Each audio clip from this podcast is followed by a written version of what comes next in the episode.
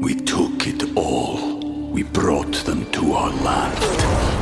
An endless night, ember hot and icy cold. The rage of the earth. We made this curse. Carved it in the blood on our backs. We did not see. We could not, but she did. And in the end... what will I become? Senua Saga. Hellblade two.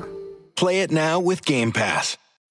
When you need mealtime inspiration, it's worth shopping Kroger, where you'll find over thirty thousand mouthwatering choices that excite your inner foodie. And no matter what tasty choice you make, you'll enjoy our everyday low prices, plus extra ways to save, like digital coupons worth over six hundred dollars each week. You can also save up to one dollar off per gallon at the pump with fuel points. More savings and more inspiring flavors make shopping Kroger worth it every time. Kroger, fresh for everyone. Fuel restrictions apply.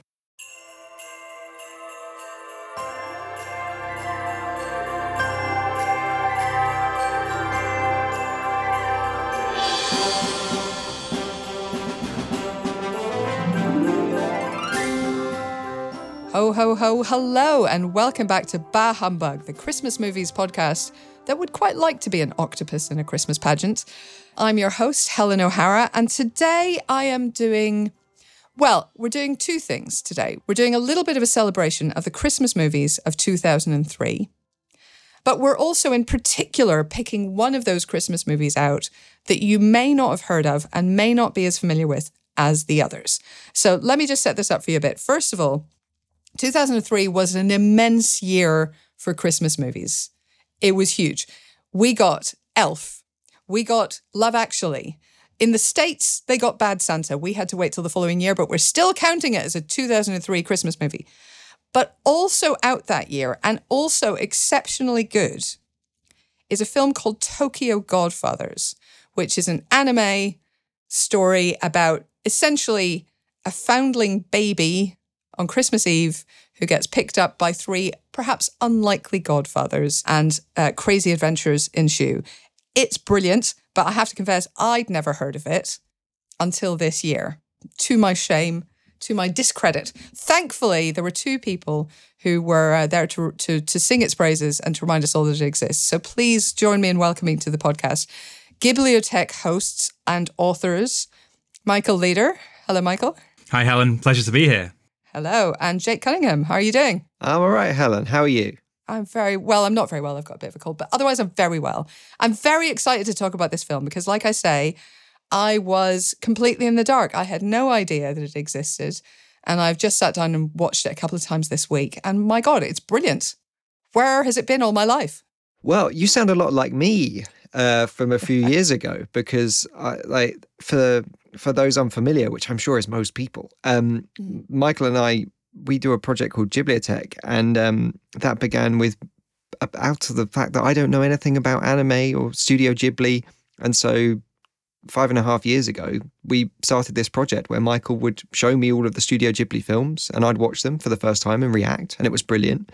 And then after we ran out of Ghibli films, we had to find another filmmaker uh, or a studio to delve into the works of. And Michael selected Satoshi Kon, and so I went in again not knowing anything into Tokyo Godfathers, and I felt very much like you are feeling right now, and just discovering this Christmas gem, and the kind of thing that you watch it once and you think, God, I feel like I'm going to be watching this every year into infinity now. Yeah, we, when we started we we had Studio Ghibli as our first sort of mountain to climb, and that's sort of inf- informed everything we've done since, where it's maybe a studio or a filmmaker within Japanese animation or animation at large, where maybe there's one film or a couple of titles that are approaching household name status, certainly among film fans. And but then also we wanted to have a filmmaker who had a discrete filmography that told a story where you could see the developing of a vision or a career. And once you get beyond Hayao Miyazaki at Studio Ghibli and his films, there really are only a few other big names of a certain stature. And Satoshi Kon is really one of them. And he has films like Perfect Blue and Paprika, which did break through and are known by yeah. film fans outside of the sort of uh, dark corners of anime fandom that we we frequent. But Tokyo Godfathers is the one, probably out of his filmography, there are one or two that are a little less uh, well-known. And Tokyo Godfathers is the one, and probably because his films didn't get theatrical releases mm. um, within his lifetime, within his career. He passed away in twenty ten, but they, they have been gaining and garnering a following over the years. And it's something we've noticed, well, certainly I've noticed in the time that I've loved this film. It's become now, if there's ever a listicle, as there, like, there tends to be at this time of year, of alternative Christmas favourites, this is always quite high up there. If you're bored of perhaps the other films that were released in two thousand three. Well, you could I think turn to this one. It's almost bordering into favourites, just mm-hmm. not alternative anymore. Uh, since uh, G-Kids, the American distributor, they have made a four K remaster of Tokyo Godfathers. They've got a, a dub cast in, a new dub cast as well in the last few years. It went on to Netflix. And now there are screenings of Tokyo Godfathers in cinemas, and one, not just one or two. There are lots of screenings happening in this film, and it has kind of just in the last few years, even since the pandemic, it has really caught on, um, and and for good reason, really. Now, I should say, at the time we're recording this, it's not on Netflix in the U K that I was able to find.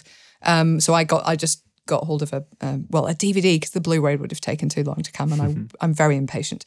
Um, but it sounds like I should also get the Blu-ray, actually, from what you're saying, because that sounds amazing. But um, but also, one of the reasons we're talking about it is you guys are going to host a screening, right? So if anybody out there is in or near London, on December fourteenth, you're going to have a screening of this at the B F I. So it is...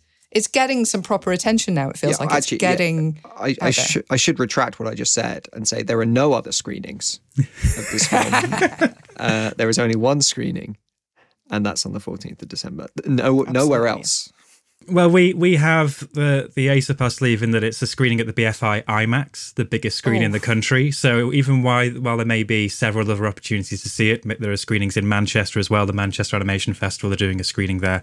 Um, we are showing it bigger than anyone else, um, which which is great to see, really. And it's something, a project that we've had ticking along in the background this year. Um, Satoshi Kon, if he had lived, would have been sixty this year. And we've oh, shown wow. all of his features on the big screen. And we had to save this one till last because, of course, it's a, of relevance in December rather than Absolutely. In July or August. He died horrifyingly young, forty-six, which, mm-hmm. you know, many animators are barely making their first film at that point as director. So it's, it's you know, it's testament to his talent that he had made as many as he had, I guess. But... um But yeah, it's a, it's a shame to think what else might have might else what else might have come, you know. Absolutely, but the films he did make, he made four films and one T V series. They were very prescient, they were very influential, impactful within animation and outside of animation. And it seems that every twelve months or so, there's a new hit film from some stylish visionary who points to him and says, "Yeah, yeah we were inspired by that guy." So his yeah. films are always relevant, I think. Yeah. Well, this one in particular, because. Um, And I'm trying not to speak too much, mostly because I'm losing my voice, but also because you guys are the experts here.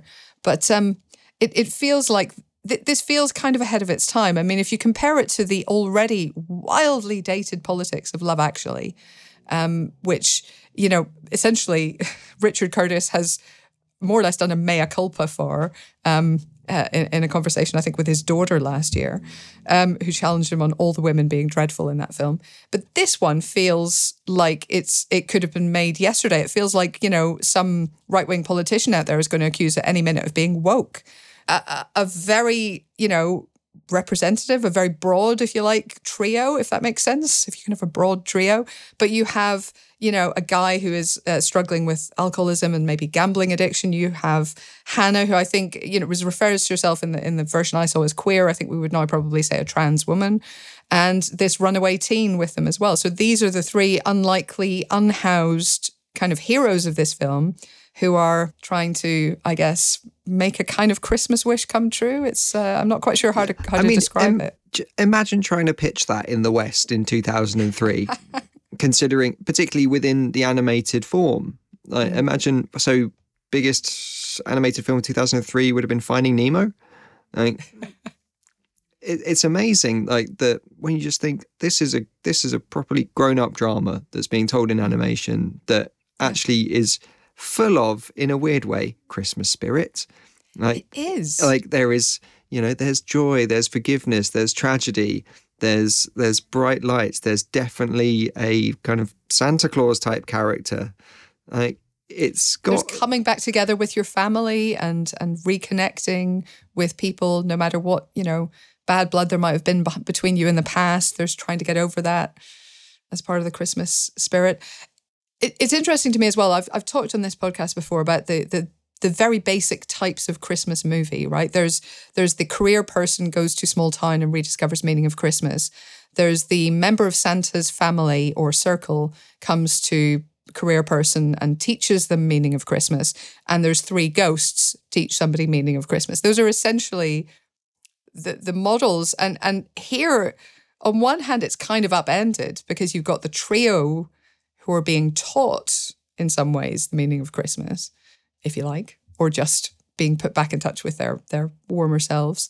But also, I kind of do feel like it's it's closest to the member of Santa's family model of Christmas movie. Is that fair? And what, who would you who are you proposing is the are they the members of the family or is the baby? No, I'm I'm proposing the baby is essentially mm. the kind of catalyst, and it's it's actually, when I say member of Santa's family, I'm including angels there, so sort of the okay. It's a Wonderful Life model also is covered. But um, but yeah, it, it is a sort of like Deus Ex cradle. Well, that, yeah, yeah. I mean, it's it's it's the first shot of the film. I think is the baby's face, and it's part of is a baby's face, and then that's part of a nativity scene at a church service. It's very Christian as well, which, considering it's Japanese, is, is quite surprising as well. Um, yeah, it's like. Initially you think it's, oh, this is so different, this is so wild. And then in a way there's a kind of, not a rags to riches, but there is that kind of street urchin Dickensian quality to the whole thing as well. And like this, these kind of episodic hijinks that they get into and all of these like larger than life characters along the way. And so it, it's got this lovely brisk pace that does feel like this, it's got this crazy, what was that Seth Rogen thing? Uh, the night, the, la, the night... The, the, night, the night before? Night, but yeah, in a way. Yeah. You can see yeah. links to something like that. I'd almost see it as a flip of the Home Alone films, seen from the point of view of the, the bird lady or the man with the shovel, uh, right. in, in a way, because it has that sense of Christmas being a time where little moments of serendipity or little magic happenstances happen. And that's what the opening... You know, gambit of the film is is that there is this literal baby left in a pile of rubbish, and it's up to these three unhoused people to deal with it. And it's a cross-town caper as well, so it's not a million miles away from something like Love Actually, in the sense that it tries to almost get the spirit of an entire city in this time. And it's technically a Twixtmas film. There aren't are there many Twixtmas mm. films that you've covered on the podcast, Helen? Because it, there's a few. There's actually going to be another one this year because the uh, I would say The Holdovers is also a Twixtmas film. Yes, that was Jake and I both doing mad thumbs up to the screen because it's The Holdovers so is great, spoiler. But um, we'll be talking about that later because it's not out until January for some obscure reason. But anyway, that's a rant for another time. Uh, yes, so Twixtmas films, you're correct. There aren't that many of them. I would maybe say Emil Amin's Boxing Day from a couple of years ago, mm-hmm. which obviously goes to Boxing Day at least. Um, but but often... Christmas is, is itself treated as almost a deadline, mm-hmm, uh, whereas mm-hmm. Christmas Eve here is kind of the kickoff point rather than the finale. Yeah, and I suppose what makes this difference as well is that the inspiration or the influence it's drawing is from a story uh, that was, was turned into a film called The Three um, the Three Godfathers that was a, a Western uh, made into a film in the nineteen forties. So it's not necessarily drawing from a Christmas tradition, uh, let alone a cultural tradition that's similar to Hollywood or British or English language um, Christmas films. So it's really... A, a rare film in that regard. And as as Jake said, opening on a rendition of Silent Night in the anime form is still so strange because we don't see that sort of spirituality or that sort of tradition on screen. And it's something that Satoshi Kon's really good at. He was always good at having a very personal, personal vision in terms of his range of references that he was pulling from. He'd be having a film that was very psychological or um, dreamlike and nightmarish. He'll have a film that's a salute to a century of Japanese cinema, Millennium Actress, the film he made before this. And now this one is a relatively straight film in terms of his, um, you know, the the the form of the film. It's quite straightforward, but it's still unique within its genre. And it's a film. I'm I'm always interested to. to see, especially anime, maybe unfairly because I'm not as expert on it and I, I don't know, you know, all of the the, the breadth of anime. But um, to see something that is so much more grounded than maybe that the image in our heads we have when someone says Japanese animation or something else. You know, you're you're sort of expecting blue hair and pink hair and, you know, dragons and whatever else. And this is, I mean, in a lot of a lot of scenes in this movie could absolutely be shot in live action. So the question is, why is it animated? And I, I think it absolutely should be, and it absolutely is, it has to be, as it turns out. But it's it's interesting to me that animation feels like the right medium for this story, even though it is so grounded and so realistic for most of the time. Well, I think our stock answer when someone asks why is this in animation is to, that the artist's making them excel within that art form, and that is the, the literally the pen they're using rather than it being a camera pen that Martin Scorsese uses in his auteur theory. Um, but also, I suppose, Satoshi Kon, just to tell a bit about sort of his biography, he was an artist. He was a manga artist at school. He started animating at college. He moved to Tokyo from Hokkaido, so from relatively small town Japan to the biggest city in the world, and is clearly in love with that massive network of people and experiences that is Tokyo.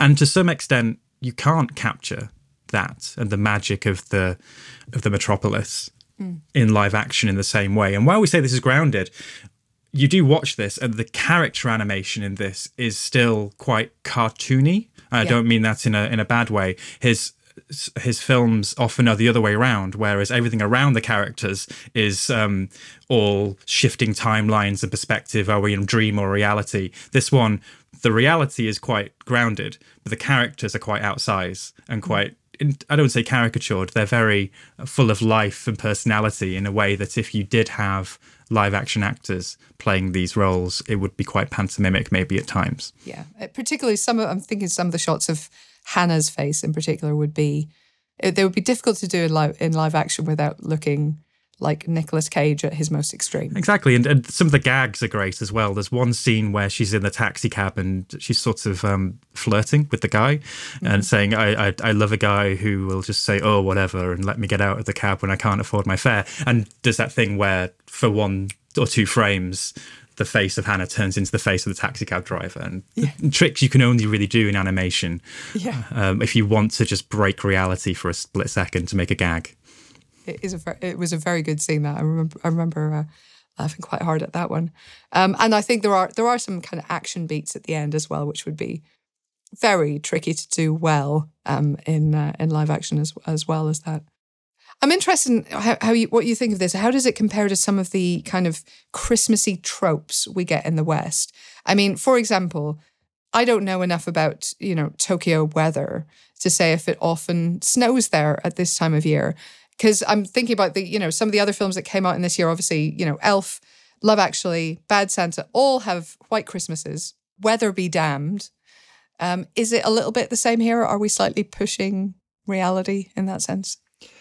Well, it, it might not land as precisely as sticking around from the whole of Christmas Day to New Year's Day. But we have been in Tokyo at the end of November, start of December before, and it's certainly got chilly.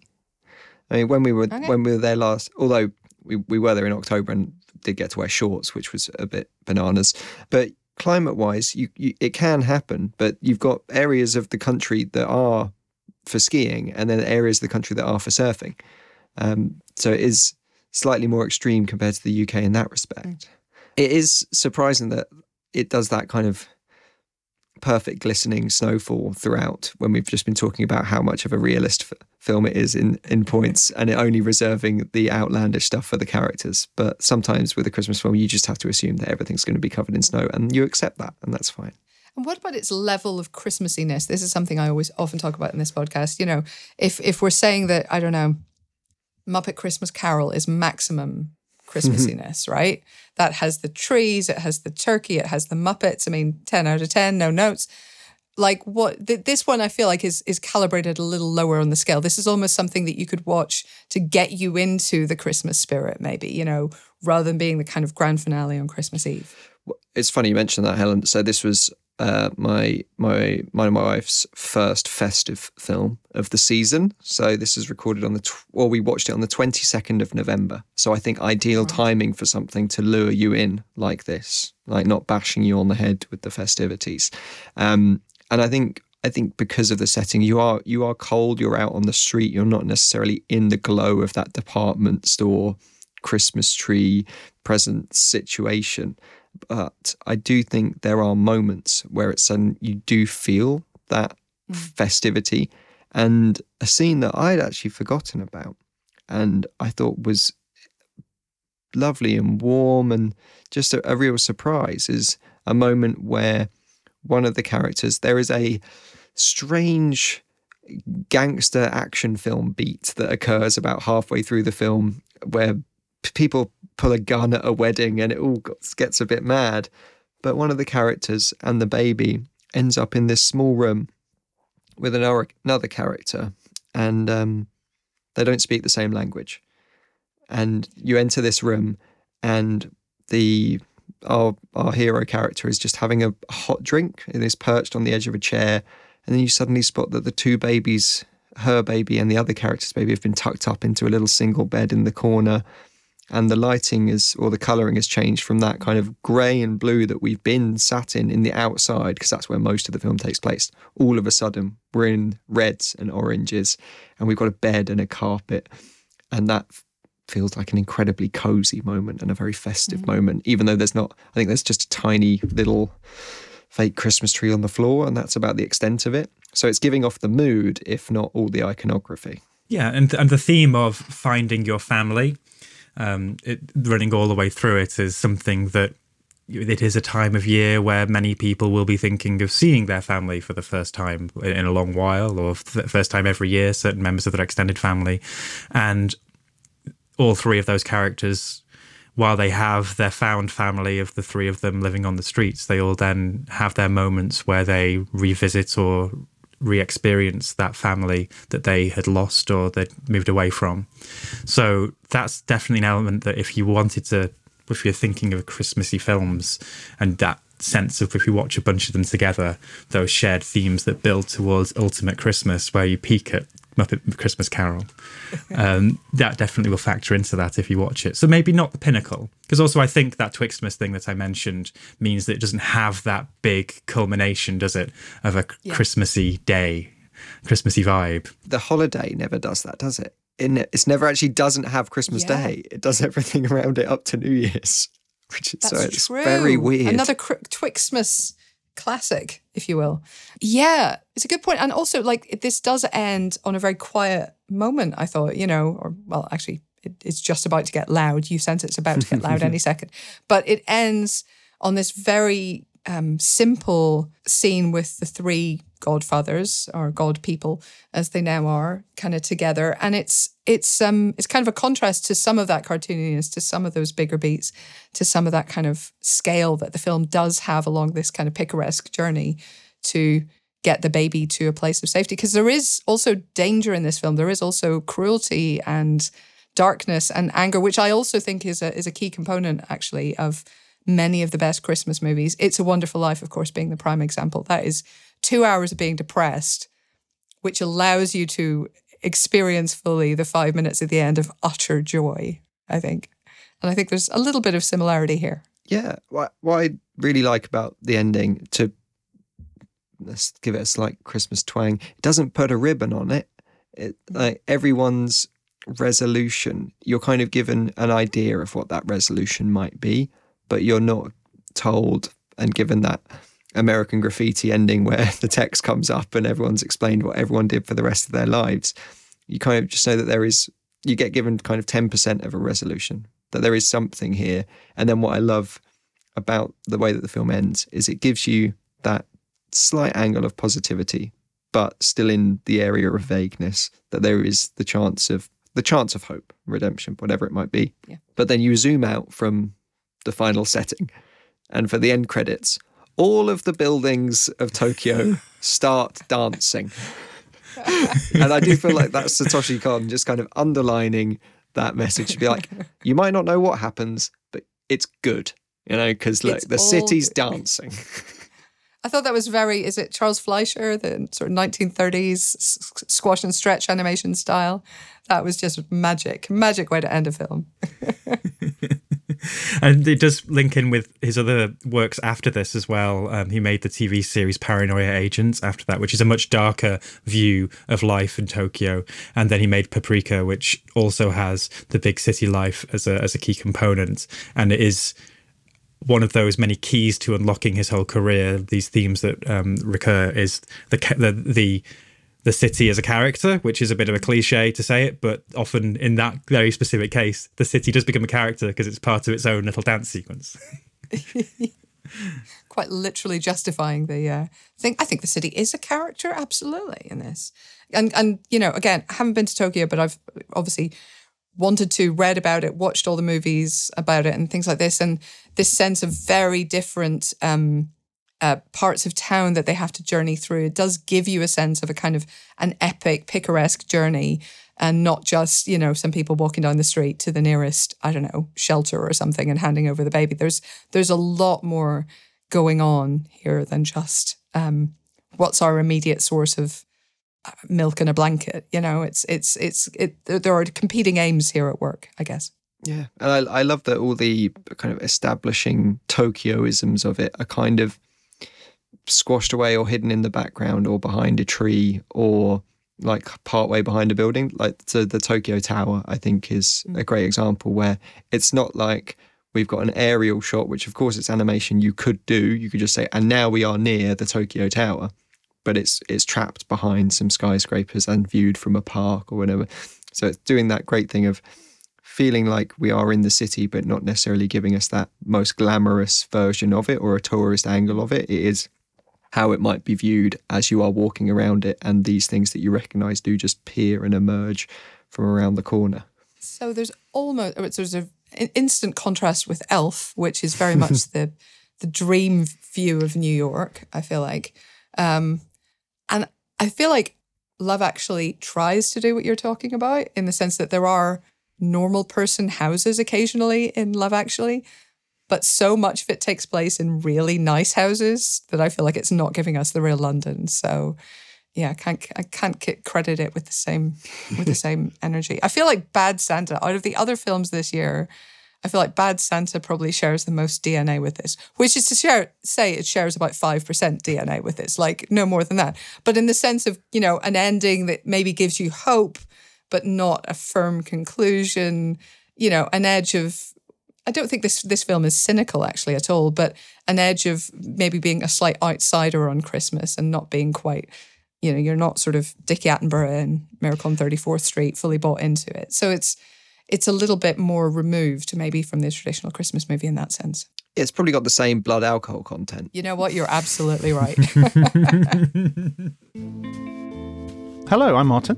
I'm Sam. And every week we get together on our podcast Song by Song to discuss the music of Tom Waits. Uh, Waits is a writer, musician and performer. Uh, you might know him from his four decades of songs like uh, What's He Building in There, Downtown Train, Martha, Rain Dogs.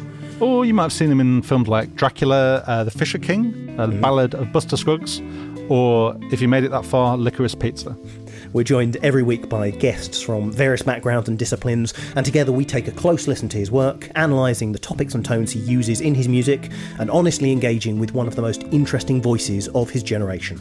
Listen to our latest season or dive into our back catalogue by visiting song by song podcast dot com or search for Song by Song in your podcatcher of choice. We took it all. We brought them to our land. An endless night. Ember hot and icy cold. The rage of the earth. We made this curse. Carved it in the blood on our backs. We did not see. We could not, but she did. And in the end, what will I become? Senua Saga. Hellblade two. Play it now with Game Pass. Look, Bumble knows you're exhausted by dating. All the must not take yourself too seriously and six one since that matters. And what do I even say other than, hey? Well, that's why they're introducing an all-new Bumble, with exciting features to make compatibility easier, starting the chat better, and dating safer. They've changed, so you don't have to. Download the new Bumble now. Uh, so, Mike, Michael, were you watching Bad Santa for the first time for this? I watched it for the first time the other day. Um, I don't know why I'd never watched it. I, I went back on my live journal, oh dear, uh, back to two thousand three to see what I was actually doing when I was sixteen. And I saw probably twenty years to the day I saw Love Actually uh, as we record. But I didn't see Bad Santa or Elf. And I guess probably the staggered release didn't help that. And it's strange because I was a bit, I was a fan of Terry Zwigoff. I'd loved Ghost World, his previous film, and as an adult have uh, have got hold of his um, Crumb documentary, and I love that. Mm-hmm. And I don't know why I never watched Bad Santa. And it is quite, um, it's a, it's definitely a, a relic of its era in the, in a similar way to how Love Actually is. Uh, the shock value aspect of it is definitely what would shock somebody in two thousand five, and now sensitivities have changed. But the shared D N A is interesting because, yes, as you say, there is a thread through Christmas movies of perhaps the unlikely hero or the unlikely protagonist having their moment to shine or their moments of redemption, and that's definitely heavily played in Bad Santa, and then the innocence of a child being that motivating factor for them to change their ways or amend their ways. Um, I wouldn't say that Bad Santa's going into rotation for me after watching it this time, as much as I um, think that Billy Bob Thornton and generally the cast mm. give a really good fist of it. It's um, it's an interesting one. I, I read lots of oral histories and everything about it afterwards, and it seems that that was a film that was changed in the edit and taken away from Terry Zwigoff. Mm. Um, and very the, the version we have to see is different from the version as written or as intended, which is always fascinating to read about, perhaps sometimes more than watching the film. But um, the one I'm interested to hear about from both of you is Elf, because I've never seen Elf. I'm very good at keeping films as my rainy day films. And maybe I'll watch that with my kids someday, but I've never seen Elf. Oh my, you are in for such a treat. There is a little bit of animation in Elf, by oh. the way. There's a little bit of beautiful stop motion kind of uh, harking back to, I think it's actually harking back to that um, classic American Rudolph, isn't it Rudolph the Red-Nosed Reindeer? Is it called Rudolph the Red-Nosed Reindeer? But it's about Rudolph, but it's that kind of stop motion animation just to bring the North Pole to life. But it is, um, I think it's the I think it's but head and shoulders the best of those three, of the of the Western Christmas movies of two thousand three. Um, I would now put this one, I would now put Tokyo Godfather up, uh, Godfathers absolutely up next to it in terms of the best Christmas movies of two thousand three. But um, but yeah, I think Elf has aged much better. What do you think, Jake? Have you gone back to it recently? Um, when it's on T V, I've seen it like since then. So every year, then, yes. Uh, but I, I don't know. I, I, I've probably I've watched it in the last five years. I'm going to say maybe longer. I don't like it. Um, no. But I, I think wow. I, I've grown apart from Will Ferrell as a performer, okay. and he's doing big Will Ferrell in this. It's very big Will Ferrell energy and in that movie. Yes, I think. Uh, I can see the appeal, and I, I found it appealing. And it's funny where it's not like I watched it and thought, that's ah, not for me. I, I did enjoy Elf, and um, yeah, I, I I can't bear him. I can't bear the Zooey Deschanel is so irritating. um, I do like the animation, and I like the there's lots of kind of fun, forced perspective trickery in mm-hmm. the North Pole stuff. Yes. Like, you know, you, you know your your Gandalf and Frodo on the cart, all of that fun, making him look like a big a big boy in a small world. All of that's really good. Um, but it's I, the real world stuff that you object to, is it? Yes. Yeah, pretty much. But uh, so, I, if so I'm you... going to watch a New York Christmas film, I'm going to watch Home Alone two. Interesting. Fair. I'm not so, going to argue with that. You pretty much knocked all of the cast members on the head there, but I'm intrigued because not to be such a... Uh, classic stereotypical film nerd. Um, I'm interested in James Caan in this because when he, you know, that's always mentioned mm. as one of his late films that broke through, and people of younger generations associate him with Elf more than necessarily oh, yeah. The Godfather. So how is he in this? I think he's very good, but then I like the performances generally in this movie, and and I feel like Will Ferrell's particular brand of craziness is well is beautifully calibrated for that character, who is meant to be a bit much. So the idea is he's obviously, you, you know the premise, he's been mm. raised at the North Pole by other elves. He thinks he is an elf until it is pointed out to him that he is twice the size of anyone else and that he's actually a human, and he's sent off in search of his, or he sets off in in search of his real dad, who is James Caan's character. But um, but I think that that Caan's edge of kind of cynicism and, you know, streetwise sort of energy, even though he's meant to be a book editor, which is not usually really? the, uh, the, the the the the sort of terminology you use about book editors, streetwise. But anyway, uh, it's a lovely contrast with Will Ferrell's kind of manic, sugar-fueled elf antics. Who's the who's the kind of father figure on the North Pole? It's, it's not Bradley Whitford, but it's like Bradley Whitford, and whose name I've forgotten. It's like a well, character actor face. And Ed Asner is the is Santa. You don't mean Santa. No, though. I you don't mean, mean Santa. Dad. Bob Newhart? Is that who you're thinking Newhart. of? Yeah. It must be. I remember yeah, enjoying him. He's great. He's yeah. very deadpan, very kind of holding back, and he's wonderful in it. Again, one of those late, you know, late roles for him that I think most of the younger generation, that's now their reference mm. for his entire career, because it has kind of swallowed all before it, hasn't it? But no, I, I just think it's a very good film. There you go. I'm, uh, uh, I'm going to stand up for Elf. Maybe, maybe I'll come back around, and then maybe I've had maybe I had the formative I don't like this viewing, and now I need to have the formative actually no, you were just being a cynical, nasty man, and you need to regain your Christmas spirit by singing a song in the park that will create yeah. enough Christmas spirit for a sleigh to fly above New York. It's, you're, you're not usually the cynical one of the two of us, Jake. This is very surprising that you've you've come out at so anti. I'm sorry. Uh, yeah, sentiment. I mean, in my like sight, I did, did the Sight and Sound best films ever made, and I put It's It's a Wonderful Life in there. Like, I'm a I'm a big softie. It's a great movie. Yeah, one of the ten best ever made. Yeah, I'm not gonna. I, I hate I hate doing best ofs. They're they're my nemesis. They're such a big part of being a film journalist, and I hate them. Anyway, that's just slightly off topic. Uh, let's talk about Love Actually just for a minute, because, um, look, it gets a very bad rap, and, I mean, intellectually, deservedly so. Uh, I do have affection for it, though. There are so many good bits that I end up kind of trying to blank my mind of all the bad bits. Because, I mean, Emma Thompson alone, fantastic. I think the little... um. Silly Rowan Atkinson bits are very fun. I think there are loads of tiny moments of greatness. So much of what Laura Linney does in it is great, apart from that final stupid decision to stay on the phone to her brother. Um, you know, there's so many good bits. It's just maybe overall getting a lot more sh- shit nowadays, frankly, than it used to. I, I think I think it's, you know, rightly getting a lot of shit as it, mm. as uh, as times change. It was uh, when I was sixteen and I watched it, I was very into it. Um, perhaps not five star into it, but I loved the ambition of it, and it's the sort of ambition we very rarely have in the British film industry, to have a massive cast of this kind mm. outside of a Paddington, Harry Potter, Second World War ensemble type of genre. It's very rare to have all these people playing real people in a contemporary setting, and it, there's a snapshot of of a, of a certain age of cast, all the way from Alan Rickman, Hugh Grant, Keira Knightley, gosh, Colin Firth, Andrew Lincoln. You know, you just keep going. They're all all bangers, um, and also similarly that sense of the City Symphony, the idea of a film that can try and embrace.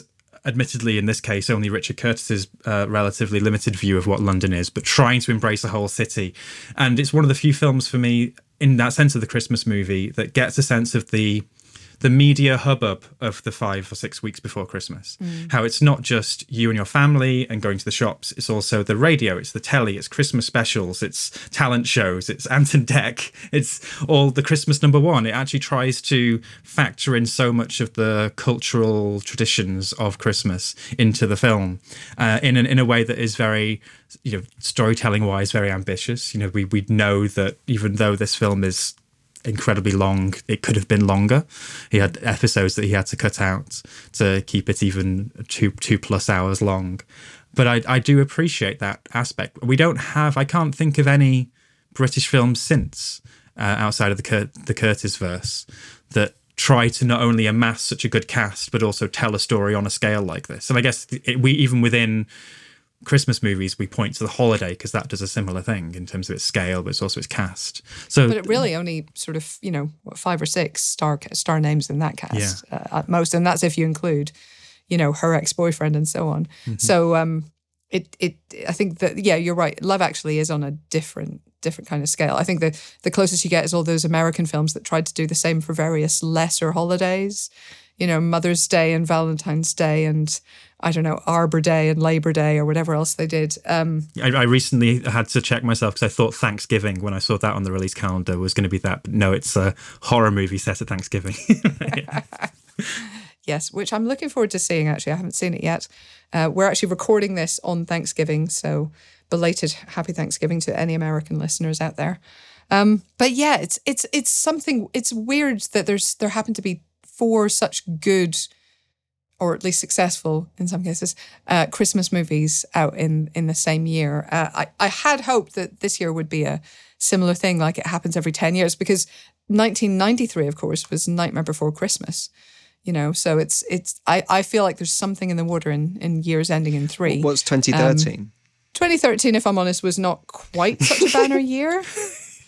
I mean, there was Medea Christmas. You know what? Let's ignore that. Best Man Holiday, I'm also going to ignore, I'm afraid. Frozen, not a Christmas movie, takes place in the summer. Yeah. Okay, twenty thirteen proves maybe it's wrong. Every twenty Fine. Years. Every twenty years. But then that removes ninety-three. But maybe eighty-three was ninety-three. Great. But that does mean you can get was. sixty-three and oh forty-three. Was four, uh, no. I'm no. sorry, that's not when It's a Wonderful Life came out. No. I was forty-six. No. Damn it. Look, we'll work on this. There's probably an equation we can do. But the thing is, there was something in the water in two thousand three that suddenly led, like, legitimate stars, legitimate filmmakers to make Christmas movies. Mm. And that's that's a great thing. Can, can, can I can I suggest a very half-baked theory as to why? Yes, and please. I wonder if it's actually because of a non-Christmas movie, which is, mm-hmm. or a non-Christmas franchise, Lord of the Rings. So we're reaching in two thousand three Return of the King's out that year. Of course, yeah. But because of those films, Christmas was the time to go to the cinema. The biggest blockbuster of the year had become winter rather than summer necessarily. So they're all thinking, people are going to the cinema anyway. They'll see Return of the King. If they see a second film, let's make mm-hmm. it a Christmas one. Could be. That is, or also maybe, you know, The, the Hollywood stereotype, this is not my stereotype, the Hollywood stereotype is dad is going to Lord of the Rings. Oh. What's mum and the kids going to go see? And the answer could be Elf, it could be Love Actually. Um, probably wasn't Bad Santa, at least in Hollywood's theory. But um, that might, you might, you might be on something there. That could absolutely be, be an answer, because that wouldn't necessarily have been the case for the first two Lord of the Rings films, because they wouldn't have had time to realise what big hits these were going to be and how many, how much hype there was going to be around them. Ah, I mean, my only issue with that is you would think they then would have done this for every year of the Harry Potter franchise, apart from the time it came out in the summer. Well, then they realised actually what it was was fantasy, not Christmas. Yeah, true. And then you get your Narnias and all of your other failed attempts to cash in on that. Ah, it's a shame, it's a shame. But anyway, listen, the main thing is Tokyo Godfathers. If you are like me and have never heard of it, I'm hoping that by the time people listen to this, it may have been added to, I don't know, maybe B F I well, I, Player I checked, or Netflix. Like, last year, well, it got added to Netflix on the first of December. And then, fantastic. So I, so if I wonder if it's the same this, thing. You may well you may well be lucky to be able to get it on Netflix. And if not, it sounds like we need to start ordering that Blu-ray, because uh, I need to hear the dub as well. I'm really interested to see how they do that, because a good dub can be a fantastic thing. We should also say that you have done, I mean, I have done episodes on all three of the other movies previously on Bah Humbug, if people want to go look this up. But you guys have done a full episode of your own on Tokyo Godfathers, right? So people can look that up on the Ghibliotheque podcast. Yep, we did a whole mini-series on the whole of Kon's career, and we called it the Conology to keep the puns going. And actually, if you do get around to watching that new dub, we we had an interview with Shekinah Nafak, the trans actress that um, uh, voiced Hannah in the G-Kids dub that came out. So it's really good to get that sort of perspective um, on the film, sort of twenty years on, how it has different meanings and resonances and how they uh, they, they they tackled that. And the podcast is still going. We, we have all sorts of other mini-series looking at other filmmakers. Another Christmas-related movie we did on the podcast was Nightmare Before Christmas, because we did um, Henry Selick was our most recent miniseries that started off with Henry Selick and then went into Leica Studios afterwards on a Amazing. stop motion kick. And um, if we're in plugging mode, we also have a few stocking fillers with Ghibliotheque name on. We have four Absolutely. books now. We're up to four, aren't we, Jake? Um, the Ghibliotheque book, which was um, our first book a couple of years ago, which is every Studio Ghibli film, a chapter on every film. I do nerdy background history. Jake gives his fan review. Then we have uh, the anime movie guide, which is thirty more films from Japanese animation going deeper. Like, we have a chapter on Satoshi Kon there, but we don't pick Tokyo Godfathers. We picked Millennium Actress instead, but that's a chapter about his whole career.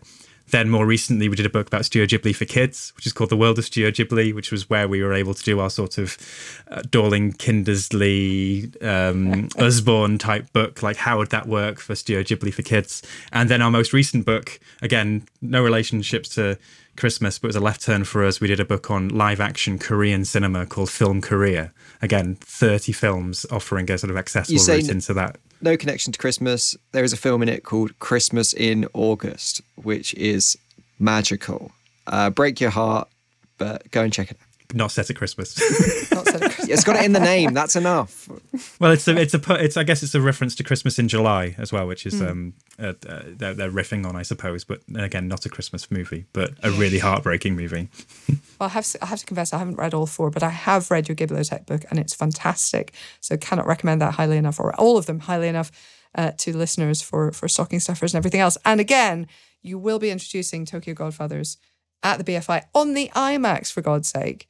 Uh, on December fourteenth. So if, if anybody is in the neighbourhood and hasn't already bought tickets, highly recommend seeing this on the biggest screen possible, um, because it really is a wonderful film. It, I was I was blown away, frankly. So um, yeah, thank you guys for bringing it to my attention. Thank you for having us on the podcast, Helen. A pleasure. Yeah, thanks, Helen. Absolute pleasure. So thanks again to Michael and Jake, and see you next time on Bah Humbug.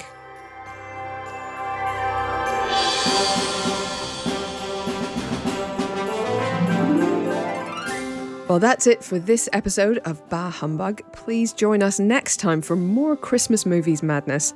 In the meantime, I've been your host, Helen O'Hara. This podcast is edited by Ben Williams and produced by Kobe Amanaka for Stripped Media.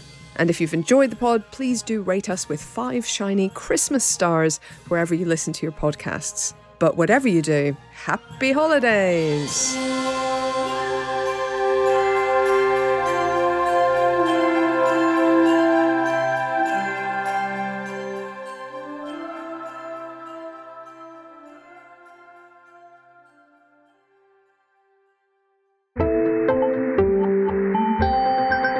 Just heard a Stripped Media production.